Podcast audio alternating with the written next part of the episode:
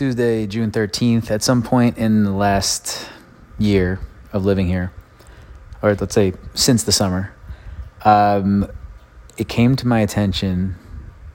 I think I can think I can tell I can point to the friend who told me, but that they're in Playa Grande, which is a neighborhood that I've talked about before. It's right by the beach, which is one of the nicest beaches I've ever been to. Um, that there's a restaurant, a Peruvian restaurant. I didn't know the name probably until today, um, called Casa Inti. But the interesting thing about it is the thing that, that piqued my my interest is my friend told me that the chef is a Michelin starred chef.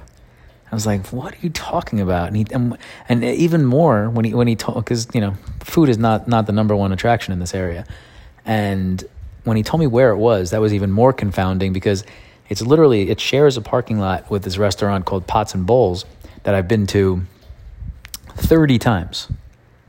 Like it's a it's a great breakfast brunchy spot, and you're telling me when my friend told me this like every time I'm sitting there, like right across the way, that like I could throw a ball and hit a Michelin starred chef's Peruvian restaurant.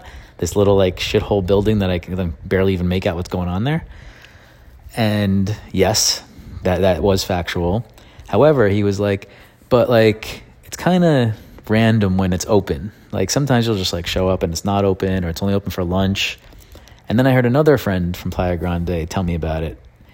And he's like, "Yeah, well, it used to be run by this superstar chef and his wife, and his wife did X and he did this, and it was running smoothly. And they got divorced in the in the last year, and the place shut down for a little bit, and it's kind of been very haphazard since. But lately, now that I, I guess maybe it's because I have more friends who live in or close to Playa Grande now. Uh, I could think of three close friends, like off the bat, who like live there. And they go maybe once a week, but it's only it's only open like I think Tuesday through Friday from like 12 to 3. Like that, that, that's it.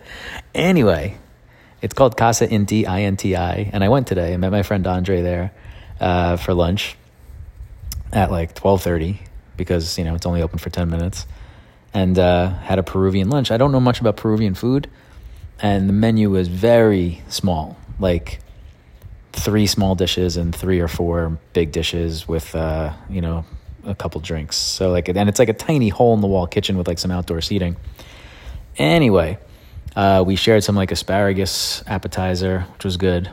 Uh, he had a poke bowl with tuna, avocado, rice, and I had pulpo, octopus, um, which is not something I would normally order as a main dish. Definitely not, but I probably would have ordered the tuna like he did, but I didn't want to be lame and just get the same shit, especially in a new place. So got the octopus, and it was um, it was very good.